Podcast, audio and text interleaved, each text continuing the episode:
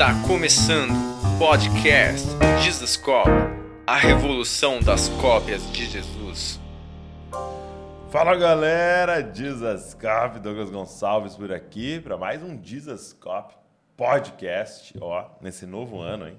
dois mil e vinte e três. Você que está acompanhando o podcast JesusCopy, estou muito feliz, muito honrado que esse seja um ano maravilhoso aí nas nossas vidas e a gente sempre aqui nessa mesa de comunhão, essa mesa de conversa, de edificação, e hoje não vai ser diferente. Estou muito feliz em receber aqui o meu convidado. Daqui a pouco nós vamos conversar, você já sabe quem é, você clicou, né?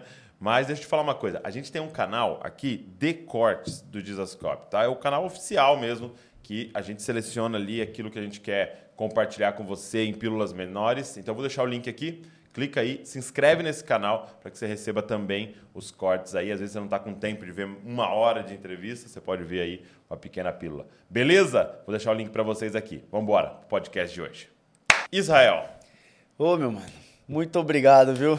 Que honra recebê-lo aqui. Meu Deus do céu, estou muito feliz de estar aqui, não sei nem o que falar, de, de coração, obrigado pelo convite, estou é. muito contente de estar de frente com um cara como o Douglas aqui, gente do céu, vocês não têm noção, estou arrepiado aqui, meu Deus. Ar-condicionado. é, cara, que, muito bom ter você aqui, é, não, não recebo muitos humoristas cristãos aqui, são, são raros. É raro, é, nós somos raros, mas um dia não seremos mais. É, tô brincando. É, e deixa eu te fazer uma pergunta. É, Israel, Israel, assim, acho que são, são poucos Israel assim, que não são filhos é. de crente. Né? É raro Pô, acontecer. É raro também, eu né? mesmo nunca vi. Todo, todos os Israelis que eu conheci, tudo crente, tudo filho de crente. E eu queria te perguntar, você, você nasceu já num contexto cristão? Assim. Nasci, nasci. Eu sou o mais novo de três irmãos, né? Ah, e a minha mãe... Ela resolveu engravidar nove anos depois do... Não, oito anos depois do, do último filho, porque ela se converteu e queria um filho que já nascesse no caminho do evangelho, né? Ah, interessante. Então, foi, foi por esse motivo qual minha mãe me trouxe então, ao então mundo. Então, ela teve dois filhos, é. você, você tem seus dois irmãos, Isso. e aí ela se converte, é. e ela pensa, não, preciso ter mais um preciso filho. Preciso ter um filho para nascer na igreja, exatamente. Entendi. Exatamente. E graças Porque a Deus estou até hoje. Esses outros dois aí não vai dar mais. Vai que não tem esperança, né? Um pelo menos aqui vai crescer na graça já. Como é que é o nome dos outros dois? É Juni, que é o mais velho, e Juan, que é o do meio. Eu até brinco, né, que eu, hoje eu sou humorista, trabalho com internet, meu irmão mais velho é engenheiro elétrico, meu irmão do meio é engenheiro civil, eu tenho saúde, graças a Deus. É, mas tem dado muito certo esse meio aí. Graças é, ao nosso Senhor Jesus Cristo, eu consegui encontrar uma vertente que deu para seguir dentro daquilo que ele me chamou para fazer. Uhum, né? uhum. E, e esse é o mais difícil dentro do humor, né, mano? Sim. Mas, mas antes de falar do humor, do que você tem feito hoje, eu queria te perguntar o seguinte. É, eu sempre faço essa pergunta para a galera que vem aqui.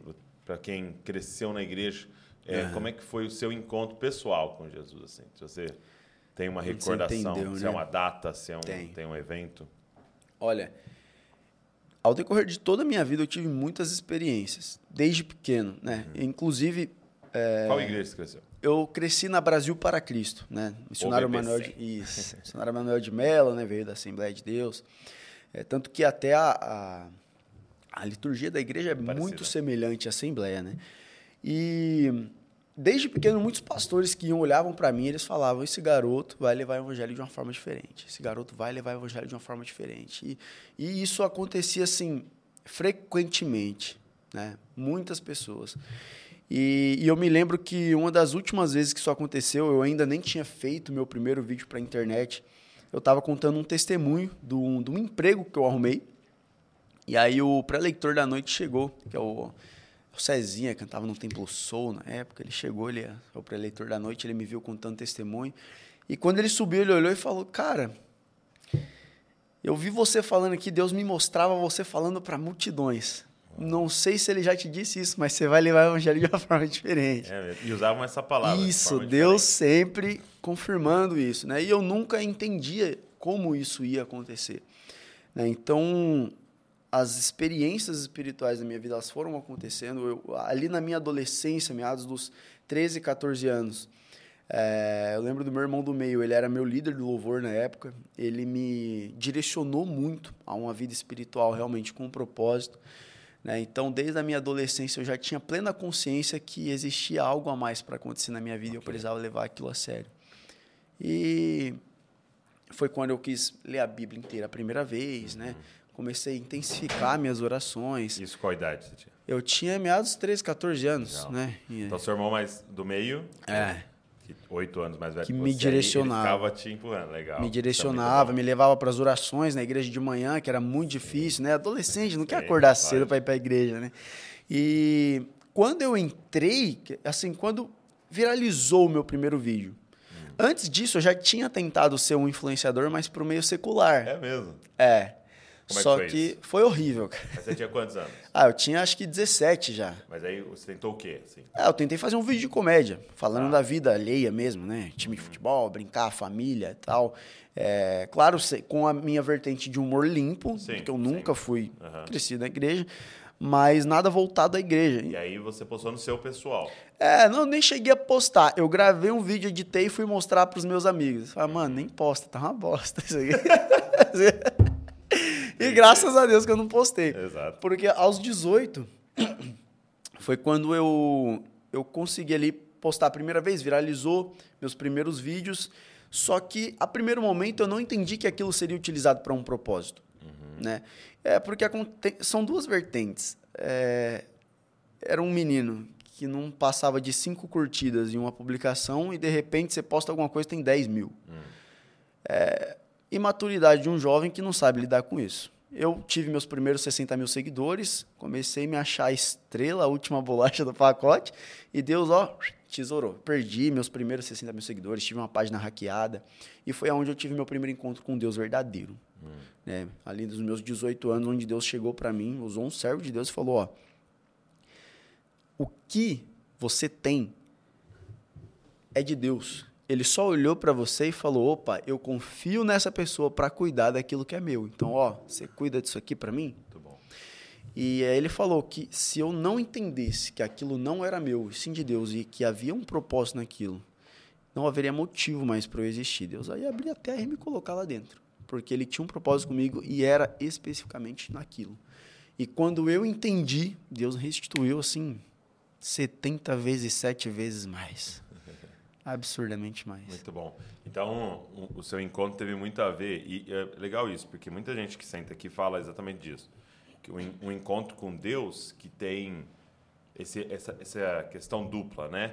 Que envolve é. a sua salvação, envolve o encontro com Deus ali, salvífico, e também já liberando um propósito, né? Exato. Liberando uma direção, uma vocação, né?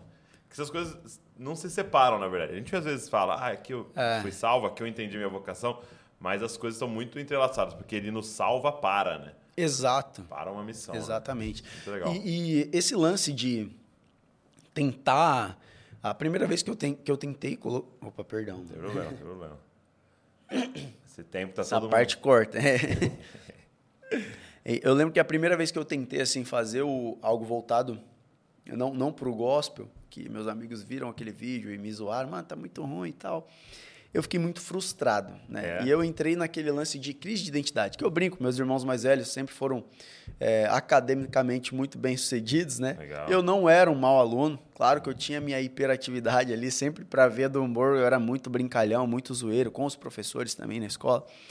É, mas o fato é que eu fiquei muito frustrado por aquilo não dar certo. Quando eu perdi a conta também a primeira vez... Era, era do Facebook ou do Instagram? Era no Facebook. Uhum. Quando eu perdi a conta era no Facebook. Só que essa primeira vez que meus amigos zoaram o primeiro vídeo que eu fiz, eu entrei numa crise de identidade. Porque eu tinha duas, dois caminhos. Hum. Ser como os meus irmãos, sim, e tentar ser engenheiro.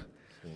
Ou é, tentar fazer sucesso em alguma outra coisa que eu gostasse. Eu sempre gostei de teatro, de arte. Isso sempre chamou minha atenção. Okay. Tanto que antes de trabalhar com internet, eu queria ser ator.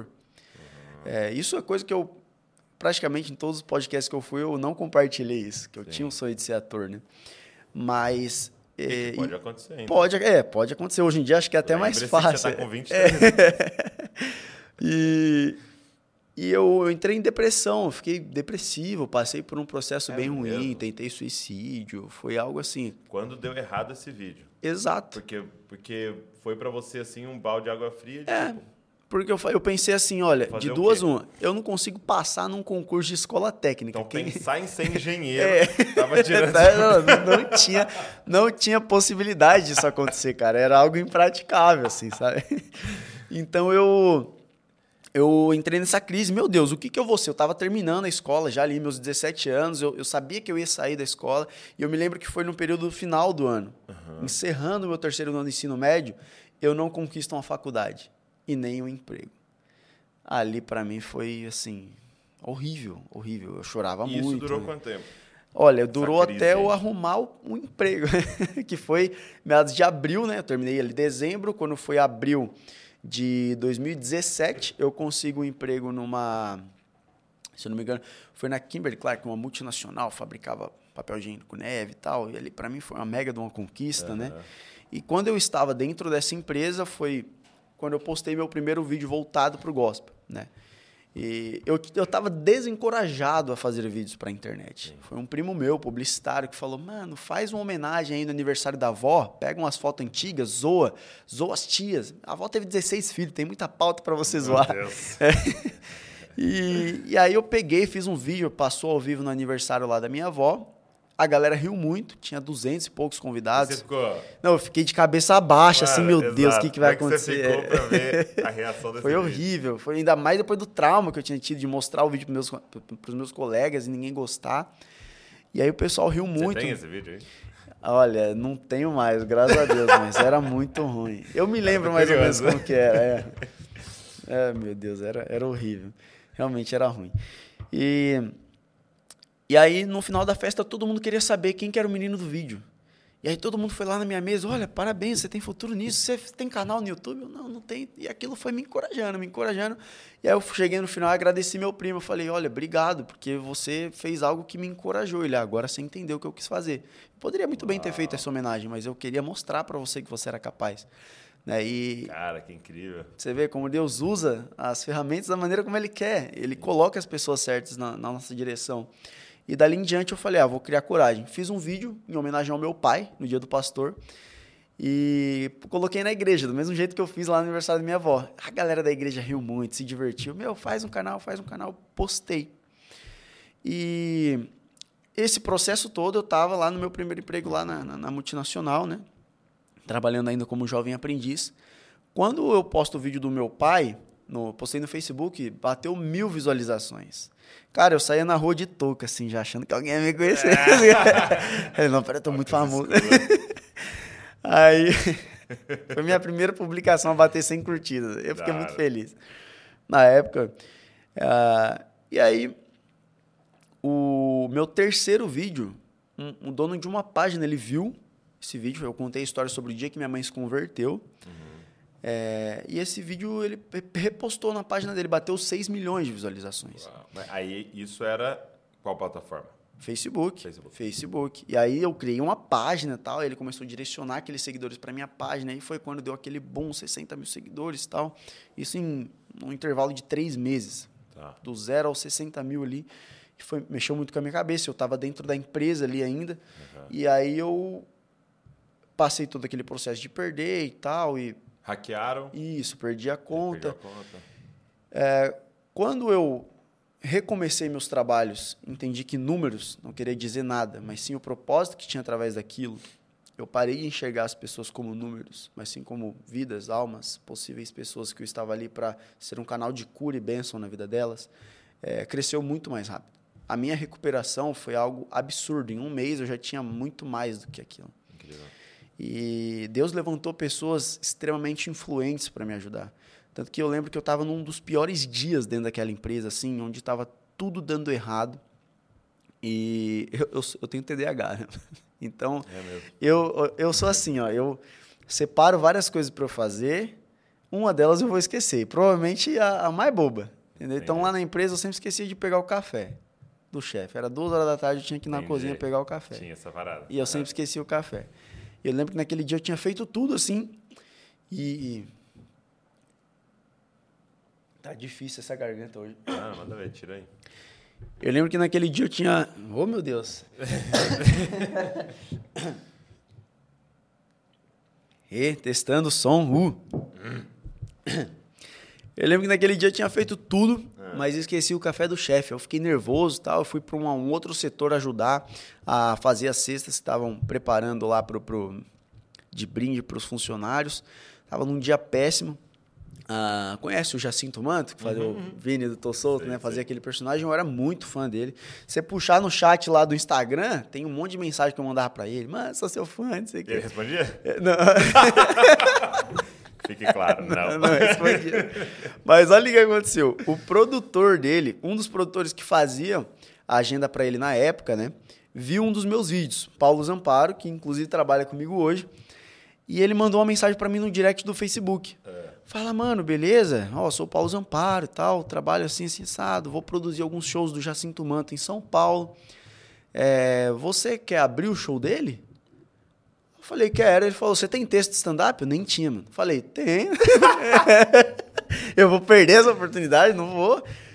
Aí ele desligou assim, não, beleza, ó, terça-feira, tá, era semana que vem, assim, eu tinha uma semana pra preparar, preparar um texto que eu não tinha. Quantos minutos? É, eu tinha que preparar pelo menos dez minutos de texto. E é muita coisa. dez minutos falando é muita, é muita coisa. coisa. E aí eu desliguei o telefone lá, eu lembro que eu tava na empresa assim, eu, meu Deus, o que que tá acontecendo? O que que vai acontecer aí agora?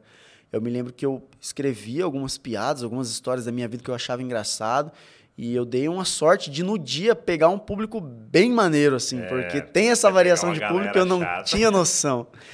E entrou muito bem, assim, a galera riu muito e ali me motivou a continuar. Uhum. É, as, o Vini começou a me apadrinhar, né? O produtor dele na época, que era o Maurinho, começou a me apadrinhar também, começou a me levar nas agendas para abrir e tal. Eu lembro que eu tive que sair da empresa até para para focar, né, nisso, porque eu comecei a entender que ali havia um propósito. E aí eu tive minha segunda experiência com Deus dentro de tudo isso.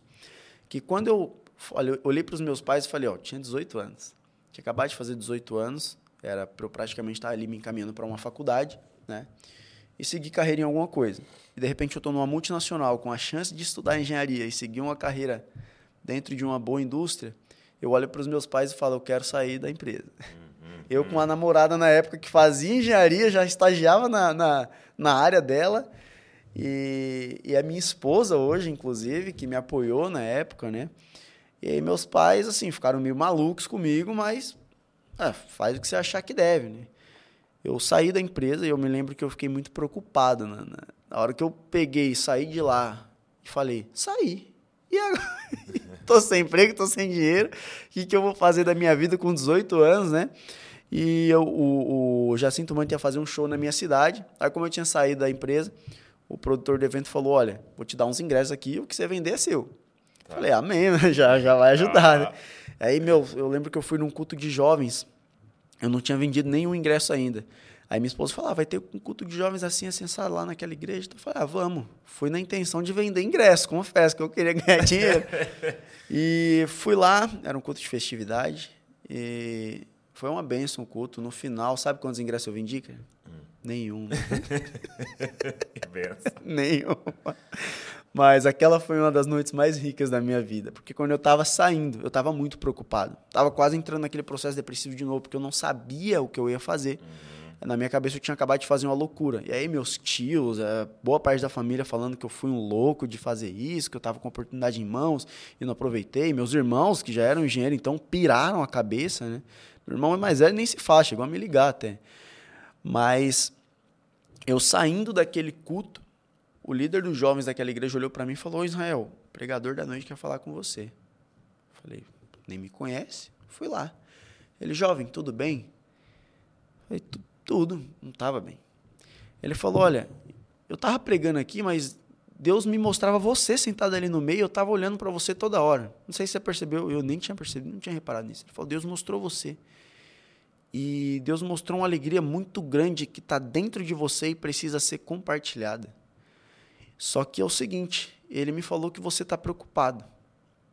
Só que ele acabou de dizer, para eu te entregar esse recado aqui agora, que é para você parar de se preocupar.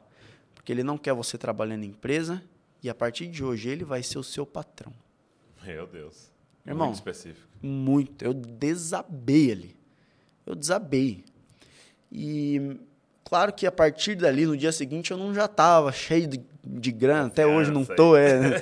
Mas ali eu já entendi que realmente Deus tinha me encaminhado para o que Ele queria. E dali para frente as coisas começaram a fluir, começaram a acontecer. Sim. Oh, essa, essa é muito louco, né? Porque você contou dois episódios, né? É, até mais, mas assim, dois, dois tipos de episódios, né? Um lá do vídeo da sua avó, uhum, e, e abrir o show do, do Vini, é, onde houve uma grande aceitação. E isso aponta, né, para esse destino, né? Isso é. aponta, falando, olha, pô, talvez seja por aqui. E você contou o episódio do vídeo que você fez e que a galera simplesmente falou, não, não é isso, tal, e rejeitou, né? E, e quão importantes são esses dois episódios, né? Porque, eu não sei nem se eu já compartilhei em podcast isso, mas aconteceu comigo um, um fato assim, né? Eu, a gente teve um, um acampamento de jovens e aí... eu falei para os caras, eu era líder de jovens, eu falei, vou fazer um stand-up e tal. Aí eu escrevi um, tipo, uns cinco minutos, sete minutos assim, e a gente fazia sempre um show de talentos, né? Legal. E aí eu fiz um stand-up e foi muito legal, assim, a galera toda deu risada e ah, tal, maneiro. Beleza. Do, das piadinhas, né? E aí, cara, meu pai, pastor, ficou sabendo e tinha um encontro de casais, uns meses depois, um encontro de casais deles. Ah, tipo vai assim, botar você fazer, meu Deus. Mano, sem brincadeira, quatrocentos casais. Meu dizer, Deus. oitocentas pessoas. Ele ia que fazer uma pressão, noite, noite country. Noite caipira e tal. Aí ele falou: você faz lá um, um, uma falinha e tal, assim, né, um stand-upzinho. Tal. Eu falei: faço. Faço, lógico que eu faço. Deixa comigo. Mano, aí preparei as piadas. Preparei umas piadas. Tal. Cara, eu subi pra falar e eu cometi vários erros, provavelmente, né? Mano, ninguém dava risada de absolutamente nada. É horrível, mano. Um silêncio absoluto. Tanto que é eu tinha horrível. preparado, assim, sei lá, umas vinte piadas, com quatro, cinco, eu falei, obrigado. E desci. Cara, é, foi assim, sem, sem brincadeira, acho que foi uma das piores sensações que eu já tive na minha é. vida. Porque eu saí do, é do, do palco ali, que ele tinha montado, e, e tipo... parecia que você queria desaparecer do planeta. Exato. Não, não tinha um lugar, porque você tinha vergonha de você Mano, mesmo. É a pior sensação do mundo. Você quer um buraco para se enterrar Exato, e não sair nunca mais. É isso. Você queria um buraco para se Olha, enterrar. As pessoas perguntam muito, ah, mas você já passou essa experiência de ninguém rir? Fala, meu, o começo do humorista é certeza que você vai passar por é. isso. Porque o Vini me chamava para abrir todos os shows dele. Me levou pro Rio de Janeiro e tal. Então eu, eu pegava o público frio. Uhum. E que tava esperando ele. Exato. Então a galera é. não queria me ver. Exato. E, e a gente fazia muito, muita igreja. Só que eu sou muito grato ao Maurinho, ao Zamparo, ao Vini, porque eles me deram essa oportunidade de fazer igreja e eu entendi a linguagem que é uhum. fazer um stand-up dentro de uma igreja. Porque é outra coisa. É Teatro, outra bar, mas, igreja... Mas, e, e assim, o quão grato... E aí eu acho que é isso que eu queria falar para a galera que está nos ouvindo hoje. O quão grato eu sou a Deus por aquela frustração.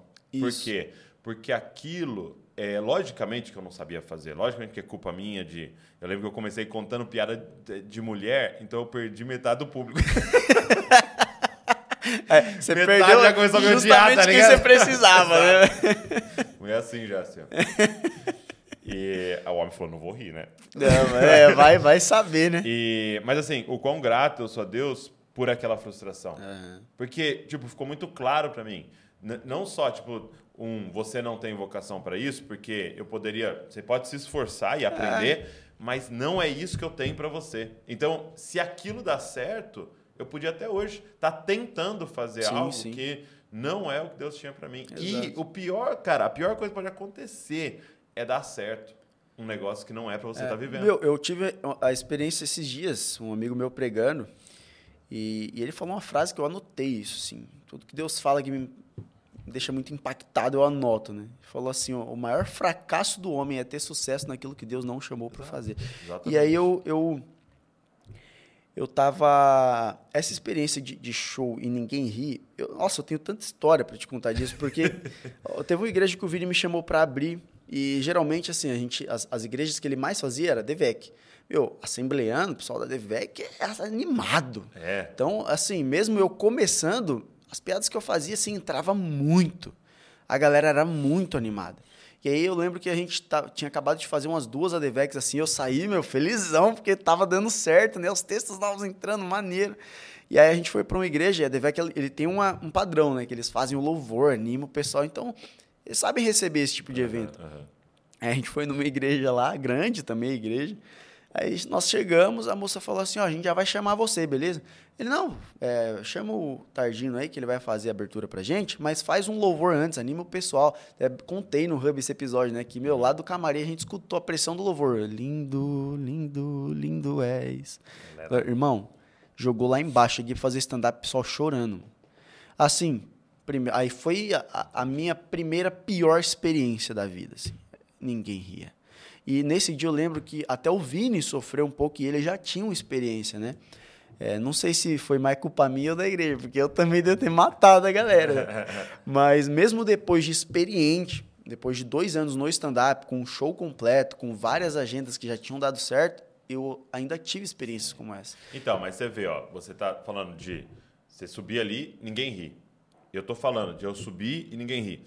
Então, é muito doido, por quê? Porque quando você tem clareza do seu é. propósito, isso aqui é só uma adversidade que você tem que Exato, superar e vamos para o próximo.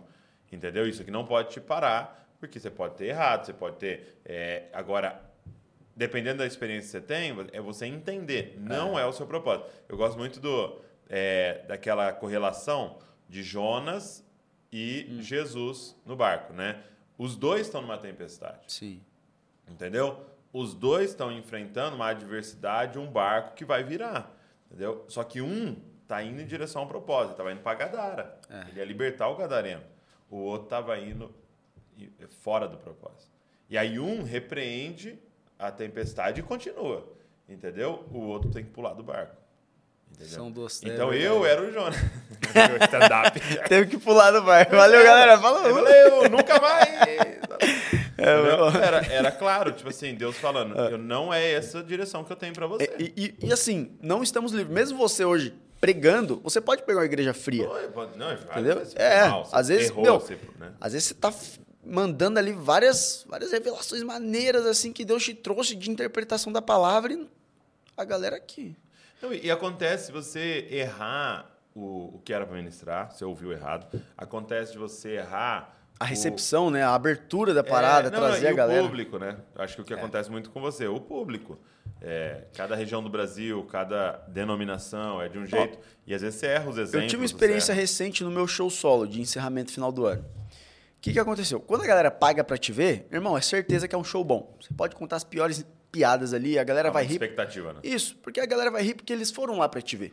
Certo? E eu fui fazer meu show solo agora, nós esgotamos um, é um restaurante lá em São Paulo. Legal. É, cara, esgotamos. É um restaurante cristão. Então tem Só todo... Só carne estru... de cordeiro. É, não. Até bebida alcoólica lá é sem álcool. Tipo, é todo característico para cristão mesmo. É como, bem legal. Como que é o nome? É o Jazz Burger. Ok. É. Muito bom. Jazz Bistrô Restaurante. Muito louco lá. Enfim, no, é, eu já tinha feito alguns shows lá. É com a galera do Santo Riso, que é um grupo de humoristas que eu tenho. Todos os shows, assim, nível altíssimo, muito bom. A galera receptiva. E aí aconteceu uma situação antes de começar meu show. Um bêbado entrou lá tentando vender paçoca. E aí, meu, já começou a falhar aí. Aí meu amigo subiu pra, pra fazer a abertura, esquentar o pessoal, microfone falhando. Isso foi jogando a galera lá embaixo. Foi dispersando a galera. Os garçons que estavam lá no dia, garçons, é, alguns, né, eram novos. Então, não tinha essa experiência de como trabalhar num show de humor. Uhum. Porque você vai numa casa de comédia, o garçom ele agacha e fala com você sussurrando. Você atrapalha. Né? Então, alguns, pela falta de experiência, às vezes vai chegar ali, ah, você quer o quê? No meio do show, entendeu? É, então, é. E, e, mas, assim, isso é um problema que acontece, normal. Só que tudo isso cooperou para o público ficar disperso. Quando eu subi, eu percebi no grito da galera que eles estavam dispersos. Quando a galera, com vocês, é o Tardino. Tipo, eu percebi ali, falei, ó, o começo eu vou sofrer e se eu não acertar a mão aqui, eu vou sofrer o show inteiro. É. Cara, os primeiros cinco minutos de silêncio. Agora, aconteceu agora, recente, meu show solo. De piadas que eu já tinha feito em vários outros lugares, que entraram super bem, que puxaram palma, que a galera, tipo, meu, engasgou de rir. Piadas que eu já até postei na internet, viralizaram. Ou seja... Eu falei, como que eu vou acordar esse público agora? É. E, aí? Aí eu, e isso em frações de segundos. Falei, Deus, me dá uma estratégia, me dá uma estratégia, me dá uma estratégia. Deus falou assim, meu, mexe com os pentecostais. Essa galera vai acordar teu show. Falei, tem pentecostal aí, a galera? Aê! Falei, cadê os parede preta? A galera, é, mas eu tenho os parede preta que é pentecostal também. É. Aí eu falei, quero ver se tem pentecostal mesmo aqui. Desemboca o vaso, Jesus. A galera, de aze. Falei, tem mesmo? Então vamos lá, então. Jacó segurou. Hein? Cara, trouxe a galera pra mim. Entendi. A partir dali, tudo que eu fiz, mano. Aí foi. Cara, lua entrou muito. Dali ao final do show foi lua. Mas foram os primeiros cinco minutos, assim, de, de total desespero. Porque eu falei, eu não acredito que isso está acontecendo no meu show solo. Entendi. Sabe? Então, mesmo com experiências, às vezes por uma situação que aconteceu ali, acaba com o show. Muito louco. Muito louco. É, é desafiador, né? É desafi... e, e aí, como é que é o seu processo? Assim? Você, você cria, você é um cara que escreve o texto, assim, é. E aí você vai, vai testando. É, como é gente, que você testa? É mais quando... na internet mesmo? Também, também. Eu tenho um termômetro de vídeos na internet. Por exemplo, eu faço um vídeo pensando numa piada. Se o vídeo viralizou, é porque ali tem uma piada, uma possível história boa para uhum, ser contada. Uhum. Ou então eu penso em alguma coisa que funciona em palco, mas não vai funcionar em vídeo. Né? Eu tenho um hábito de... Eu preciso escrever uma piada por dia. Né? É mesmo? Eu tenho o meu, meu bloco de notas aqui. Tô, bateu alguma ideia, eu vou anotando. Por, por mais que seja ruim. Às vezes sai alguma coisa. Né? É. E como...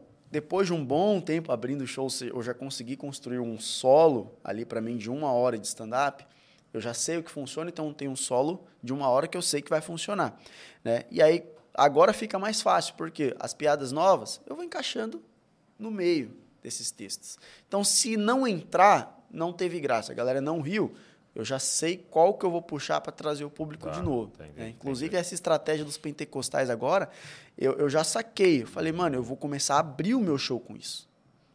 Porque quando você traz a galera nesse sentido de completar alguma coisa que você está falando, você, ó, você vai trazendo o público para você. Atenção, né? Então, eu percebi que esse tipo de coisa, mexer com alguma música conhecida, algo viral, vai trazendo a galera. São, são experiências que a gente vai tendo, que vai pegando. Entendeu? Então, acabei de conseguir mais um. E é aquela história, a gente vive, aprende, aprende, aprende, aprende, aprende e morre burro, né?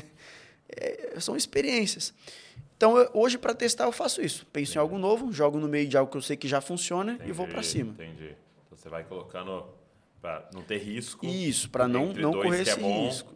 Entendi. Exatamente, exatamente. Muito bom. Inclusive, eu, eu, esses dias eu estava pensando na história, eu consegui desenvolver um texto onde eu... É, porque eu, hoje eu estou na Batista, né? Eu saí da Brasil para Cristo uhum. e fui para a Parede Preta. Aí eu brinco. Que, é parede preta. Eu brinco que para minha mãe eu desviei, né? Aí eu conto como que é a... Como são as coisas que eu percebi de diferente. Né? Da igreja pentecostal, tal, para a Parede Preta moderna, e eu brinco com a pregação, o mesmo texto, como que é na pentecostal, como que é na como Parede é? Preta. Ah, não tem como. Você pega, por exemplo, eu brinco com a galera na, na, na Parede Preta, sei lá, a história de Elias, já começa chorando, né? O fundinho de teclado infinito, né? Fumaça, muita fumaça, tanto que olha de fora não sabe se é igreja ou tabacaria, né? Cheio de E, e aí ele já chega pregando, por que Elias? Aí eu faço as coisinhas de, de worshipeiro, né? Uh! Aba, aba! Ah, paizinho! Aí eu vou brincando, eu falo, na, na igreja pentecostal, a história de Elias seria com o cara já começa aqui. Porque Elias, quando estava diante dos profetas, ele reconstrói os altares, eu vou pulando, trazendo a galera, ele pega água, ele joga uma, ele joga duas, ele joga três, porque o altar seco é difícil pegar fogo, mas molhado é impossível! Mano, aí a galera... Uau! Mano, a galera tem, vem. Então tem que ser ator, né? Exato. Aí, aí eu pulo, eu, meu, na hora que eu tô falando, ele joga água uma. Eu vou batendo na perna, pulando, fazendo os movimentos de pentecostal. Então isso vai... A galera, meu, é assim mesmo. Vai trazendo aquela identificação do público e você vai instigando a galera. Esse texto foi um texto assim que eu acertei muito a veia dele. Uhum. Porque ele, ele tem essa mesma pegada do, do louvor pentecostal. Sim. Ele traz a galera pra uma realidade, mano. Eu já vivi isso. É, porque isso. A parada é identificação, né? É. É identificação, você consegue acertar. É exatamente essa frase, né? Nossa, é verdade isso aí. É. Eu vi um, um cara fazendo um texto que era sobre é, é, café da manhã de hotel, né? Falando sobre não perder o café da manhã e tal. E é. Então você fala, nossa, exatamente isso. Você já viveu, é. É, eu acordo. É o viral, é a identificação. E, é. e, e minha, minha pergunta é a seguinte: é, você sempre foi uma pessoa observadora? Porque, por exemplo, você fazer algo como esse. Você tá vendo a respiração, você vê que o cara bate na perna, você vê... É, você sempre foi um cara assim? Muito, muito. Desde, desde criança? Desde pequeno, assim. Eu pego...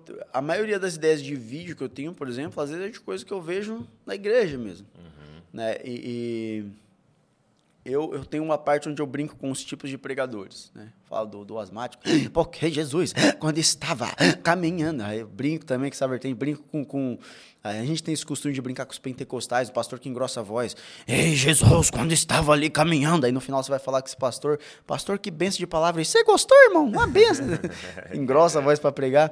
Aí tem... Eu tenho vários tipos. Tem, tem um que eu faço lá que é o, é o pregador apocalipse. Que é aquele pastor, você não sabe o dia nem a hora que ele vai surtar. Aí eu brinco, é o meu pai. Meu pai é o pregador apocalipse. Entendi. Meu pai está pregando aqui de boa. Jesus ali olhou... É, juntamente com Simão, aquele barco na beira do lago, ele entrou e disse, pode jogar rede, porque do outro lado tem peixe, não tem pé, mano. Não, dá um pulo, cara, eu, eu jogo o microfone pra perto da boca, dá aquela estourada no sub na hora, a galera toma um susto. Meu pai é muito assim, né? Eu falo, brinco que meu pai, ele era mestre em assustar as crianças. Pastor Apocalipse. É pastor, pregador Apocalipse. E aí eu brinco fazendo o Bolsonaro pastor também, né? Então, é, são, são várias vertentes que eu vou olhando de características e vou pegando. Tudo, tudo eu vou coletando para mim. Muito, né? Legal.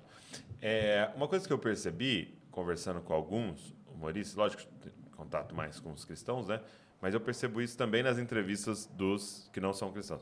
É, a maioria, se não todos que eu já comecei a ver, é, é um mecanismo de defesa que esconde, na verdade, até uma tristeza da é. pessoa.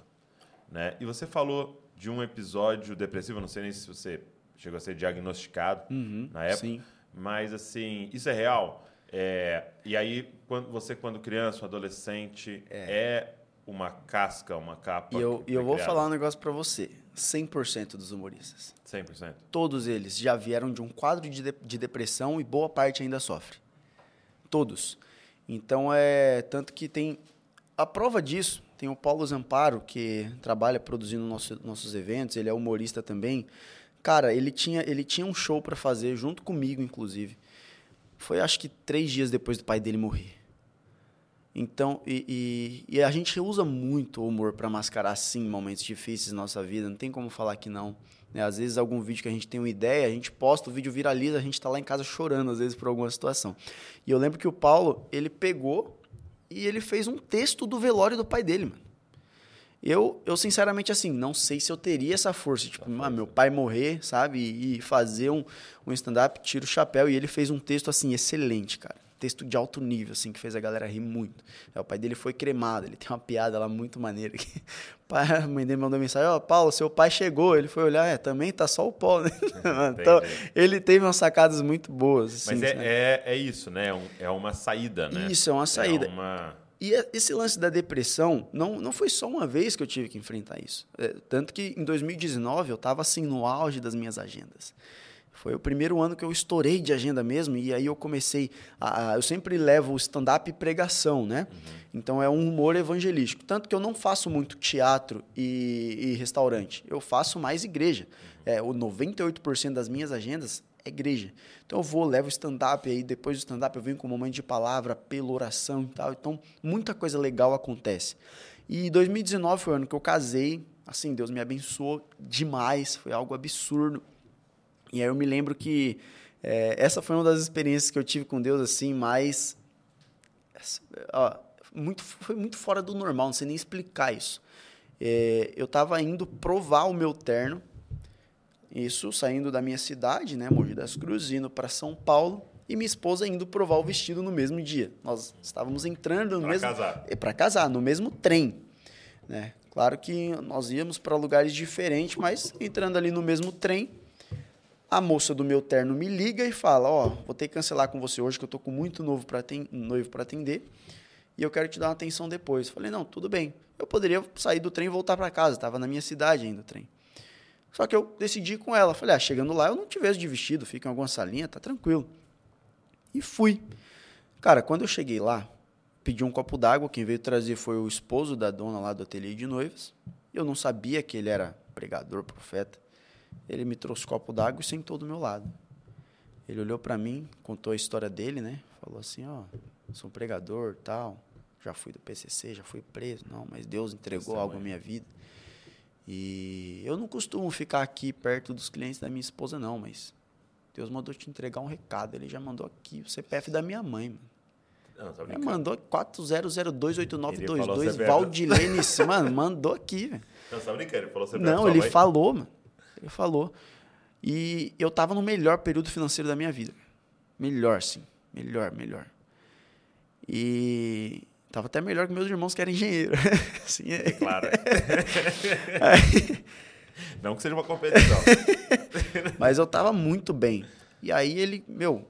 Eu percebi que era Deus falando através da vida dele quando ele começou a revelar o nome de uma prima minha. Que essa prima minha, o nome do pai dela é Carlos e da mãe é Vânia. E para dar o nome dela, os dois misturaram o nome, ficou Vânia e Carla. Irmão, fiz, quando, fiz quando ele falou assim, ó, ele falou a data de aniversário dela, falou, Deus tá mostrando aqui, ó, Vânia e Carla Brito. Eu falei, que isso, mano? Não, aí, aí é Deus, não tem... um, um homem na carne não ia acertar um nome desse, mano. Só Deus mesmo, não tem como. Aí ele falou do meu irmão, falou dos, dos meus dois, falou do, do, do meu pai. Mano, ele falou a placa do carro do meu pai. É, foi algo assim. E aí ele, ele disse que, por que, que eu estou falando números e, e placa e data de aniversário antes de entregar a revelação? Porque você veio aqui incrédulo. E Deus precisava aumentar a sua porção de fé para algo que ele tem para te entregar. Ele começou a falar da minha vida. Falou sobre tudo que estava acontecendo na minha vida naquele período. E aí ele falou sobre tudo que vai acontecer na minha vida. Algumas coisas que ele falou, eu estou vivendo agora. Que Deus me levaria em lugares que eu não imagino, tal, tal, tal, e várias coisas, né, de coisas que eu ia conquistar. Só que aí, no final de tudo que ele disse que eu ia conquistar, ele falou, só que eu vejo um, um furacão na tua vida financeira. Vejo algo fazendo assim, ó. Aí eu falei, ah, não é possível. Rejeito. Rejeito. É, se eu não recebo, não. Depois o cara vai lá de... É... Virei a mão. E... Casei em dois mil e dezenove, tive uma lua de mel maravilhosa, fiz um cruzeiro maneiro, voltei assim num período financeiro no ápice, deu janeiro, fevereiro, março, entra a pandemia, as agendas secam. Eu era muito bom em vendas online na internet, de repente minhas comissões pararam de cair assim mesmo, gerando muitos cliques para alta conversão e não convertia nada. Mano. Cara, todas as minhas fontes de renda secaram, secaram. Num período que eu tinha acabado de mudar de casa. Tinha mudado para uma casa maneira, uma casa melhor e tal. Aí tinha pegado uma cachorrinha também, uma Golden, que hoje está gigante. E aí, de repente, eu entro no pior período financeiro, espiritual e conjugal da minha vida. Por quê? Fecharam as igrejas, não estava cultuando, eu era da igreja... Perdão. Na época eu estava na igreja do meu pai, ele era meu pastor, e fechou. A, a dona tinha pedido até o salão de volta, quis oh. aumentar o, o aluguel na pandemia, não tinha condições disso, sem ficamos sem cultuar. Eu entrei num período de extrema frieza e eu tinha vindo de um período assim, mano, de pregação, igreja, agenda, gente se convertendo nos shows, sabe? Algo fervoroso. É, e aí, isso, a minha vida financeira começou a afetar muito também é, a minha autoconfiança, afetou meu casamento, foi algo assim... literalmente o pior período da minha vida. Furacão mesmo. Isso, um furacão. Realmente passou o que ele tinha falado lá e levou tudo.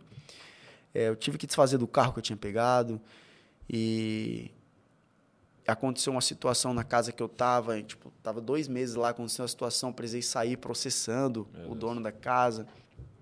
É, eu lembro que mudei para um apartamento, quando eu subi o último móvel no dia da mudança, eu me tranquei em um dos quartos vazio, fechei a porta e eu comecei a chorar muito. Eu chorei assim, acho que das oito da manhã até uma hora da tarde, mais ou menos, cara, chorando. E eu só falei para Deus assim, Deus, eu preciso saber que o Senhor está comigo. Eu preciso saber que o Senhor está comigo. E só saí daquele quarto, cinco minutos depois meu celular toca, Pastor Neto, que é o meu pastor hoje, falou, ô Targino, estava orando aqui, Deus me mostrou você chorando, cara.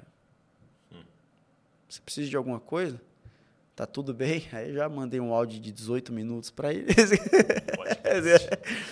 é, mandei um áudio gigantesco para ele, contando tudo que eu estava passando, todo o processo. Ele marcou um café comigo ali, nós trocamos uma ideia assim por horas.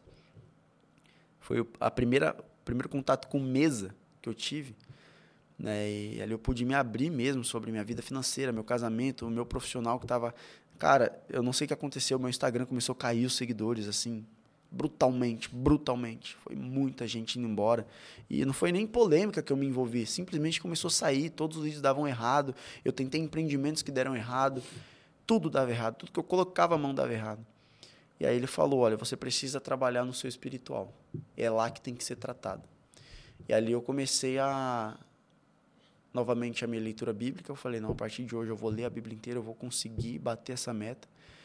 E dali em diante eu comecei a jejuar, comecei a ter mais... É, é, a ser incisivo mesmo, tipo assim, meu, eu vou vencer a minha carne, eu vou vencer essa indisciplina que eu tenho de não orar, de não falar com Deus, todos os dias vai ser a primeira coisa que eu vou fazer. Dali em diante a minha vida começou a mudar. Foi um processo de, de, de muita dificuldade ainda, por volta de uns um, um ano e meio, mais ou menos, dois anos quase, até as coisas realmente começarem a fluir novamente na minha vida, mas Deus foram, foi moldando e colocando pessoas que foi me direcionando para aquilo que Ele queria realmente. E ali Deus me tratou mais uma vez. E eu me lembro que uma das coisas que ele falou naquela profecia é que Deus iria me revestir com a armadura necessária para suportar o que ele tinha para colocar em minhas mãos ainda. Então, é... eu amadureci muito. Acho que nesse período da minha vida, em dois anos, eu amadureci uns vinte. De verdade, foi algo absurdo, assim. E hoje, graças a Deus, é... eu, eu, inclusive, faz pouco, não faz muito tempo que eu saí desse período, né? Graças a Deus, as coisas começaram a fluir novamente. Deus começou a fazer coisas, assim, muito mais absurdas do que acontecia antes. Agora está acontecendo uma experiência com Deus, assim, de, de toque eu tive, sabe? De madrugadas, pedindo para Deus me tocar e, de repente, não senti nada. Quando eu durmo, acordo com três tapas na minha perna, assim, opa, peraí, todo arrepiado, sentindo uma presença sobrenatural. E, e olha, tanta coisa acontecendo que eu não sei nem explicar aqui. Talvez pessoas céticas... vão falar que eu estou mentindo, cara. Porque realmente o que Deus fez na minha vida, todo, tudo que melhorou na minha vida foi tratado no espiritual. Nada foi por empenho ou esforço meu. Essas mãos aqui só editam os vídeos meus, que até as ideias é Deus que manda. Muito bom. E, e você falou de uma armadura, né? Para esse período. Porque, assim, interessante que esse, esse, esse campo que você atua é um campo minado, né? É um hum. lugar desafiador. É. Porque ele sai do, é, do comum, do que as pessoas... Total. Tem pessoas Total. que não gostam, pessoas que criticam, pessoas que falam não, não, não tem sentido um humorista cristão, fazer piada, não é uma coisa de Deus e tal. É, como é que você lida com as críticas? Você recebe bastante? Ah, recebo. É, e como é que você lida com ela, com os comentários, com as mensagens? Ué, eu literalmente, hoje, eu, não faz diferença para mim. Hum. Eu consegui ligar a, realmente o botão assim de não, não interfere na minha vida. Sabe, é, eu, eu costumo dizer que se você não souber filtrar isso, você não está preparado para trabalhar com internet. Hum. Porque no começo, qual que é a nossa primeira reação? A primeira crítica, você quer responder a pessoa, você quer fazer responde, ela sentir antes. o que você sentiu. Eu queria responder, muitas vezes eu já cheguei a responder no começo. Né? Ah, você é, é um blasfemador. Qual que é a crítica que mais É, aparece? Sempre, ah, você é um blasfemador, um imbecil, tá fazendo da casa de Deus é, um circo, ah, a casa de Deus não é lugar de palhaço. Uma vez eu postei um trechinho do stand-up que eu fiz numa igreja, a moça falou, é inacreditável que as igrejas estão virando, tá virando um circo, botando palhaço para fazer show. É, então, são esse, porque as pessoas não entendem o que acontece no final. E, e você respondia o quê? Você tentava explicar? Tentava explicar, mas no começo você responde que, tipo assim, ah, eu prego no final, eu sou crente, ao contrário de você, sua meretriz. Você quer... Filha de Belial. Cê, a gente já quer xingar a pessoa, né? E... E aí eu, eu, eu comecei a filtrar isso. Eu falei assim, olha só, eu posto um vídeo, tem duzentos comentários, sei lá. cento e noventa é bom, dez é ruim, eu vou responder quem comentou coisa ruim? Não, eu preciso apro- a- aproximar o meu público de mim. Essa galera gosta do que eu estou fazendo, então pera lá. Eles que vão receber minha atenção. Acabou. E dependendo da mensagem, se for muito ofensiva assim, dou bloco e já era. Tá incomodado, sai fora. E porque tem um propósito, eu sei, eu tô, eu, eu tô centrado naquilo que Deus disse que é, então acabou, não é o que alguém vai dizer ou deixar de dizer, entendeu? Hoje eu sei o que é construtivo, você como um pastor, um líder, se chegar para mim e me der uma crítica, eu vou f- receber isso de uma forma totalmente diferente Pode. do que alguém comentou lá, porque eu sei que, o, por qual motivo tu vai querer me magoar? Nenhum, uhum. Você é um cara experiente que vai querer trazer essa experiência para mim, mesma coisa se meu pastor falar algo, se meu pai falar algo, uhum. Entendeu? Então, a galera que está lá, eles só não concordam e querem te ferir. De alguma forma, eles querem te machucar. E são pessoas... Todo mundo que quer te machucar de alguma forma é alguém que está machucado. Então, são pessoas, às vezes, que estão passando por momentos difíceis, entendeu? Viu alguma coisa ali, achou ruim e quer acabar com o teu moral, exatamente. Então, hoje não faz diferença para mim, de verdade. É, a única coisa que me deixa triste quando acontece é o, o fato de, por exemplo, um stand-up, de repente, dar ruim. Né? Acontecer de ninguém rir, a situação que eu contei do, do meu show, ali eu fiquei desesperado porque eu, eu achei que eu ia ter uma experiência ruim naquele dia. Esse tipo de coisa me deixaria triste. Né? Porque pensar no sentido de, poxa, as pessoas estão aqui, pagaram para me ver, de repente um show ruim, entregar, algo né? ruim, é, você, você fica chateado. Mas crítica que é crítica mesmo, internet, hoje, para mim, não, não interfere mais. E quais mais são as, as mensagens é, que é mais gratificante para você receber? Ah, meu, quando o pessoal fala para mim que, ah, eu ia me matar hoje, mano, mas um vídeo seu me trouxe esperança. Porque meus vídeos, se você assistir, é sempre um humor provocativo. Uhum. Né? Às vezes é sempre Deus falando com alguém, tem o quadro Entrada do Céu, às vezes eu brinco um pouco com a militância, o que a geração mimizenta de hoje está tentando trazer de, de, de, de ideia para dentro da igreja. Então é sempre um humor provocativo. Né? Então as, as mensagens que eu recebo é tipo, nossa, mano, obrigado, você abriu a minha mente para algo que, que eu já estava desviando meu foco. É, poxa, irmão, estava com depressão e no pior período da minha vida, teus vídeos me salvaram.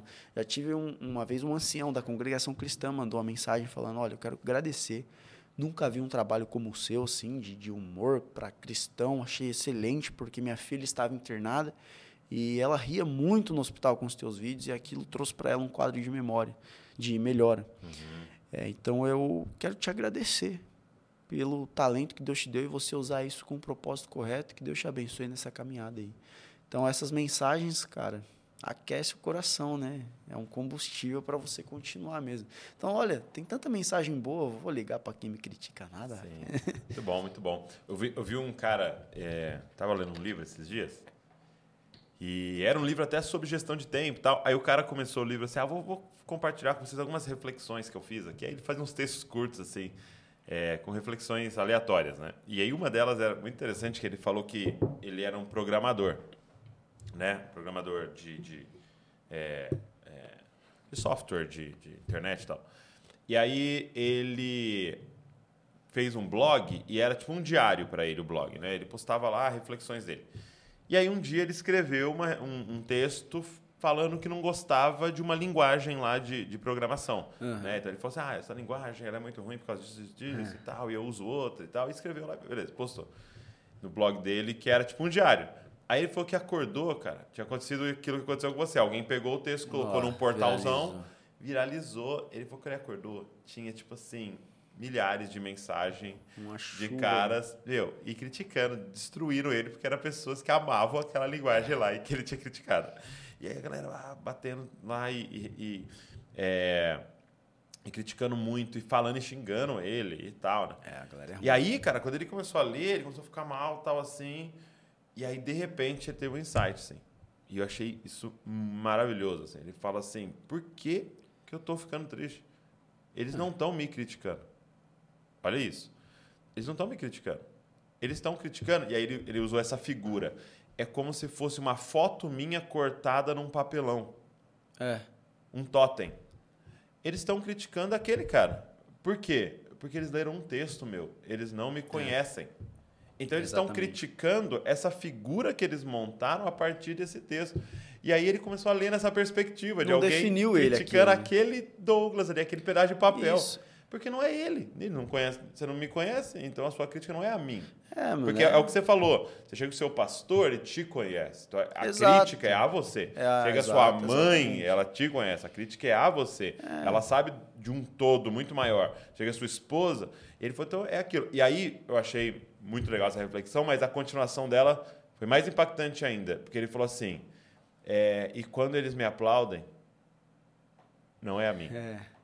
É também a esse totem de, de exato, a de, imagem de que eles construíram de você. Porque eles estão aplaudindo aquele isso. show que você fez, exato. Aquele vídeo que eu fiz, entendeu? Agora, é por isso que é diferente legal, quando leitura, a sua hein? Esposa te aplaude. Uhum. É diferente quando o seu pai te aplaude. É, é diferente quando os, os seus irmãos ao seu redor dizem, cara, esse cara é um homem de Deus. É, realmente. Por quê? Porque eles sabem quem é o Douglas, eles sabem uhum. quem é o Israel.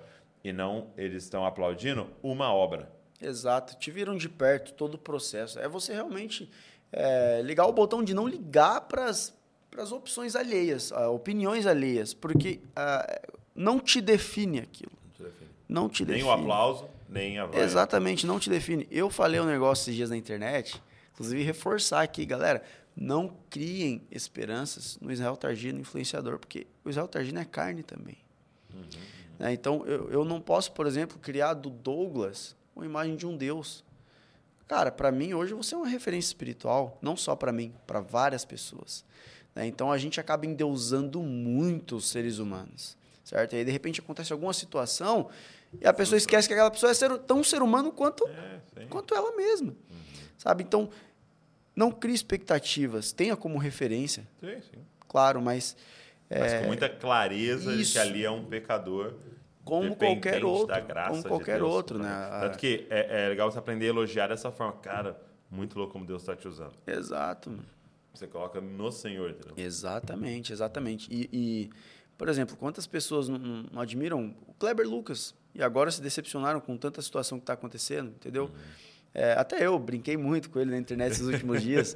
Mas assim, é, óbvio que eu sei que é um cara... um ser humano que está apto a errar como qualquer outro, e inclusive eu estou apto a errar como ele errou, entendeu?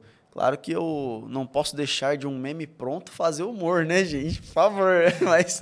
Aí, aí é uma bola, é. Uma bola quicando na ah, área. Não tem assim, como, né? Pelo amor de Deus, veio linda para mim. Mas... Agora, já teve algum vídeo, algum post tal que você fez, aí você falou... É, olhando para as críticas, você falou, cara, errei. E já, e já. Aí você, você apaga, você já. Faz o quê? Olha, dependendo do nível, assim, eu apago. Eu apago porque, principalmente, quando eu trago alguma ideia, a galera inter- interpreta errado. Hum.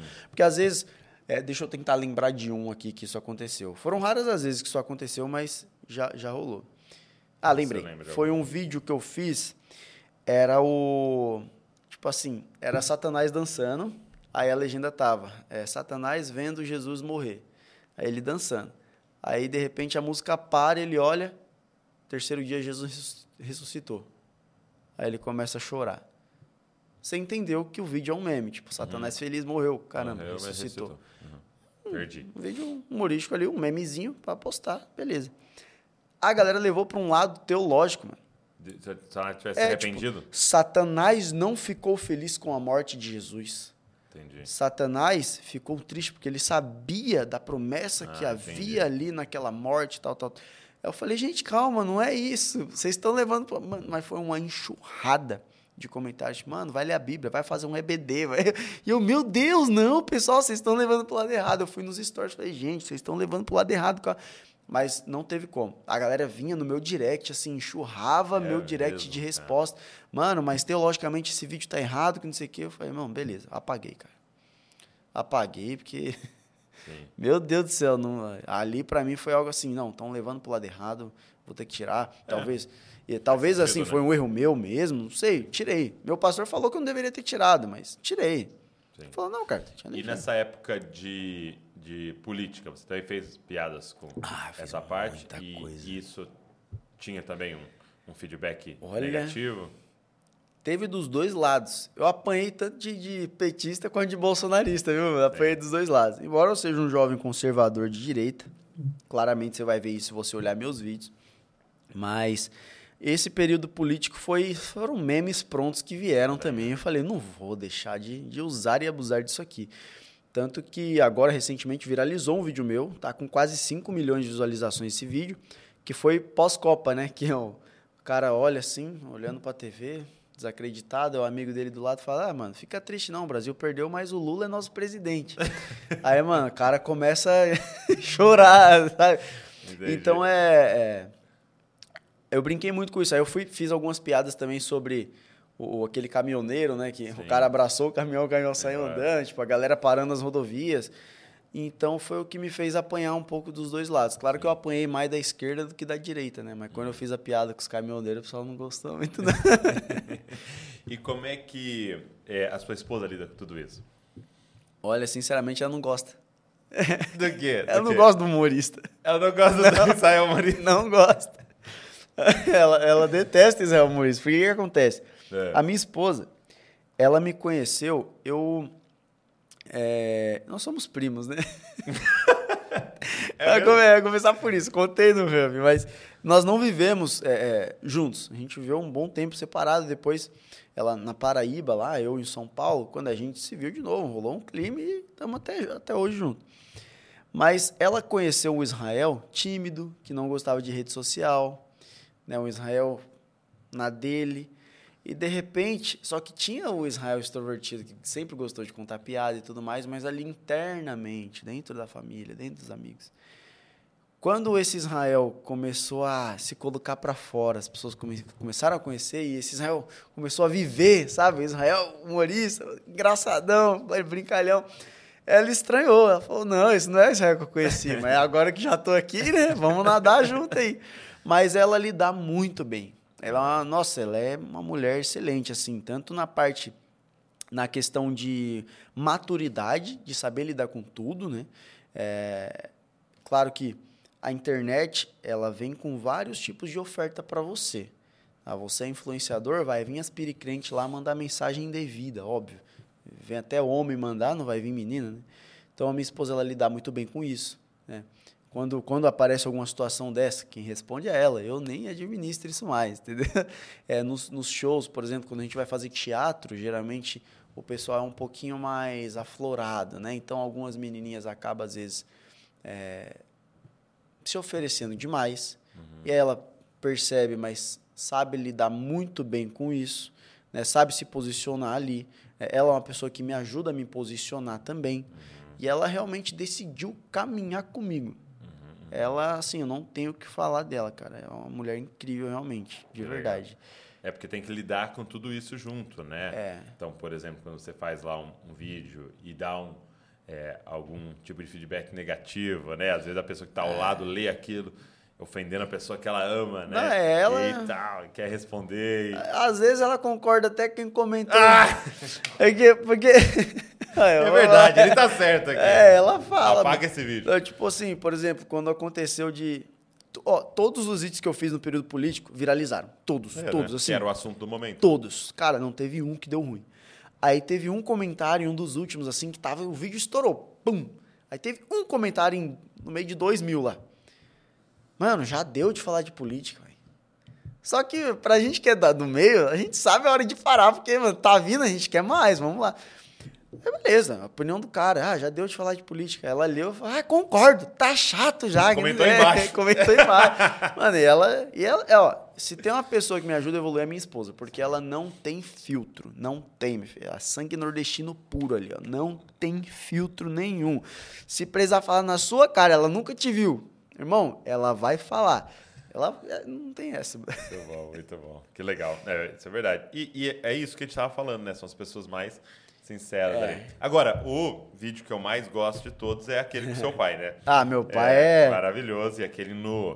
Principalmente aquele no carro que você vai fazer as heresias. As heresias. De... Meu pai é um meme pronto já, é, né? De Dia dos Pais, aquele foi maravilhoso, né? Esse filho de humano é humano, filho de peixe, filho de Deus Nós é Deus. Nós somos deuses. Ah, ele ficou maluco, mano. Que e meu, e meu aquilo, aquilo é muito... Realzão, assim, a é, reação mano, dele. Muito. Não, meu pai, ele... O que eu explico pra galera? Meu pai sabe que é uma brincadeira. É. Ele não gosta da brincadeira. Principalmente quando envolve Bíblia. Que meu pai, se eu contar maluco. uma piada engraçada, ele vai dar risada. Né? Tanto nos últimos stories que eu fiz lá, ele tava rindo, respondendo a galera. Mas se eu falar alguma coisa relacionada... Igual teve uma heresia que eu falei, e essa ele ficou maluco. Falei, olha, José é um grande exemplo da Bíblia para nós. Que José se torna governador do Egito e lá na frente se torna pai de Jesus, mano. Aí, mano... Mano, ele... Você tá maluco? Tira ele! Porque na cabeça dele a galera vai acreditar no que eu tô falando. Então, meu pai ele é um pouco é, matuto, assim, de internet também. Ele não entende muito bem como é que acontecem as coisas. Mas eu aproveito essa situação, essa caricatura que meu pai tem. E a galera se identifica muito com meu pai. Eu, é eu colocar ele em algum vídeo assim, mano, estoura. Legal. E eu vou nas agendas, a primeira coisa que a galera pergunta é cadê seu pai? Cara, tá atrás, né? É, não quer nem saber de mim. Cara, isso é muito legal. E qual, o que tipo de humor você curte, sim? Que eu consumo, você fala? É, sem ser. Ah, olha... A gente não tem muita referência no gospel, né? Sim. Se for olhar para as referências hoje, tem, tem eu, tem o de Lima, tem o Paulo Zamparo. Então, são, são poucas referências que a gente tem no gospel. Alguns que a gente tinha pararam de fazer, foram para outras vertentes. O próprio Jacinto Manto hoje não faz uhum. mais stand-up, mas ainda segue a linha do humor na internet. É, eu costumo consumir muito meme, tá? Eu sou muito fã de memes, assim... É coisa amer... rápida aí. Isso. Cara, coisas rápidas, é, humor de sketch, consumo muito. Stand-up, eu assisto muito stand-up americano, sim, porque eles têm... Eles, o Brasil, o brasileiro abusa muito disso também, tem várias referências boas aqui, embora humor... São, são, é um tipo de humor sujo, é, infelizmente. Os caras gostam de dar uma pelada. Isso. É porque como você... É, a parada é a identificação e você tem o brasileiro, por exemplo, falando muito palavrão, é, é, a pessoa a vai abusar falar, disso para que possa... É. Tentei mandar até um plural de humor aqui. Falei humors, credo, que horror. Mas, humors. É inglês, né? Humors. Humors. Mas eu, eu consumo muito stand-up americano, porque eles têm uma técnica que eu gosto bastante de usar, que é a técnica do callback, que é quando você é, conta uma história no final que vai te lembrar algo que você falou no começo. Uhum. E essa técnica geralmente é o que puxa aplauso, entendeu? Então, eu sempre brinco muito no, no meu, meu stand-up, quando eu falo demais, sobre o lance de engolir o choro. Cara, eu brinco muito com isso, tal, tal, tal, tal, tal, e, e começo puxando. A contar isso. Vou contando várias histórias de mãe e tal, que eu apanhei, não sei o que, não sei o que, não sei o que. Lá no final do texto, minha mãe chorando, olhando pra mim com raiva, eu olho pra ela e falo, engole o choro, mano. Entendi. Teve aquela ligação com que eu brinquei ali legal. No começo, e a galera, uau! Então, eu, eu consumo muito humor americano e meme. Olha, meme de verdade, assim, tem... Eu consumo demais, porque é através disso que eu vou tendo as sacadas do que eu posso trazer para a veia do gospel, né? Do sim. cristão. Tipo, como que eu vou usar isso é, para o cristão? Então, nos últimos vídeos, eu estou buscando utilizar muito é, identidade sonora, né? Música, as paradas que eu brinquei com o Kleber Lucas ali, de repente, no fundo da música começava a tocar... Né? É, é, entendeu? Pra... É uma camada a mais. Isso, né? tem, tem a cereja do bolo ali para tentar trazer isso pro gospel, porque infelizmente eu, eu me lembro muito que eu na, na minha infância eu gostava de assistir stand-up já, mas minha mãe me proibia, uhum. porque era um humor sujo. Uhum. Então na minha cabeça eu fico pensando assim, existe alguém sendo proibido de assistir algo legal porque é sujo. Então, uhum. pera lá. Eu preciso ser esse humor limpo para a pessoa consumir. E, cara, tem uma parada muito louca nisso, que eu concordo com a sua mãe, num certo aspecto, porque o humor, assim, qual, acho que qualquer coisa que emociona, né? Que gera uma emoção. Então, o, o ficar muito feliz, alegre, né? É uma emoção. E o chorar é uma emoção. Então, é, eu, eu percebo que escancar o seu coração. Sim. Entendeu? Então, é, é como se o cara contou um negócio engraçado. Você abriu, cara. Então, as informações que ele vai começar a dar vão entrar. Exato. E é muito perigoso isso. Porque, muito. De alguma forma, também é uma pregação. É. É, é, tá sendo crença, ensinado, né? Conceitos, está sendo defendida ideias ali, principalmente ali no stand-up, mas como também num filme, nessas coisas. Então, assim, te emocionou, pum, abriu. E aí vai começar já a entrar. É. E aí, se você está pregando a verdade... É por isso que para pre... evangelismo, o stand-up funciona muito, cara, bem. Muito, o cara desarma. É. Né? Irmão, é, é algo surreal. Eu lembro de uma das últimas agendas que eu fiz agora, em dezembro, ah, tinha uma menina que estava rindo muito, rindo muito, muito. Ela era a que mais ria, aquela que dava risada e parava o show até, porque ela ria escandalosamente. Entendi, entendi. E aí, no final, quando eu vim com a pregação e tal, ela veio na frente e ela, cara, desabou. Ela chorava de gritar. Ela gritava. Ah, ah, ela gritava, assim. E, no final, o líder veio me contar. Falou assim, ó, é a primeira vez que ela veio na igreja, cara. Sim. Falei, uau. Muito legal. Irmão. É isso, porque é, desarma, né? Desarma, você, você começa total. A rir, você, você aquele tá, grito, relaxa. Assim, você via que era ela soltando alguma coisa que estava pesada para ela, assim, sabe? Então, é realmente, mano, o humor, ele tem um poder absurdo de fazer a pessoa aceitar o que você vai falar. Sim. Inclusive, hoje em dia é complicado, porque a maioria dos artistas tem essa ideia é, para veia, como que eu posso dizer? Para veia comunista mesmo, né? A maioria é tudo uhum. é, conceito de esquerda e tal. É, ele, vai, ele vai pegar todas as ideias, até uma palavra que a gente tem usado muito, a ideologia, né? Isso, que ele acredita, isso. E na sua arte, na sua... É, é no que ele está produzindo, Ele, ele vai, vai pregar. Inserir, ele vai pregar aquilo, ele vai pregar aquilo, ele vai pregar o quê? Ele vai pregar drogas, ele vai pregar o sexo antes do casamento, ele vai pregar a bebida, o quanto é engraçado o rolê com os amigos bebendo. Tá então, entrando, tá entrando. E vai entrando, essas ideias vão entrando. E a galera quer o quê? Quer viver aquilo, quer viver, quer viver. É. Muito bom. E, e a minha tentativa é sempre essa, tentar trazer essa identificação, mas dentro do conceito que é cem por cento limpo. Muito bom. Cara, muito legal. Obrigado. Que isso, Obrigado mano. por esse tempo você aqui. Você é louco, eu Obrigado que agradeço. Obrigado por essa conversa. E honrado ter você aqui, que o Senhor continue é, derramando sabedoria sobre a sua vida. Amém. Para é, navegar isso, que é algo assim muito novo, como você falou, é. com poucas referências que você pode olhar, mas que o Senhor te cerque de pessoas com muita sabedoria e maturidade. Amém, aí, mano. Para te ajudar nesse caminho. E, cara... É, feliz, feliz de ter você aqui, obrigado. Que bom, tamo junto, velho. Eu sempre falo que assim, a, a minha vida ela é baseada em propósito, mano. cem por cento em propósito, né? E, e se um dia eu parar de fazer aquilo que Deus me chamou pra fazer, Ele pode me matar, que o sentido da minha vida acabou na Terra, mano. Sim. Tô aqui pra viver isso até o fim da minha vida, pregando esse cara que salvou essa mente, esse coração. E obrigado, mano, por você ser uma referência pra mim também, viu? Obrigado. É uma honra pra mim estar aqui na sua frente, de verdade, mano. Não sei nem como... Tava tremendo no começo, mas agora tô de boa. Tamo junto. Você que ficou aqui com a gente até o fim, obrigado. E eu queria te pedir, pega esse link aí, manda pra galera, pro pessoal poder dar um pouco de risada e também aprender e ouvir um pouco dessa, dessa conversa que foi tão abençoada. É, se inscreve aí no canal... É, também curte esse vídeo, deixa um comentário aqui, tudo isso que você está fazendo ajuda o vídeo aí mais longe, chegar em mais pessoas. Deus abençoe você e não se esqueça, você é uma cópia de Jesus. Valeu!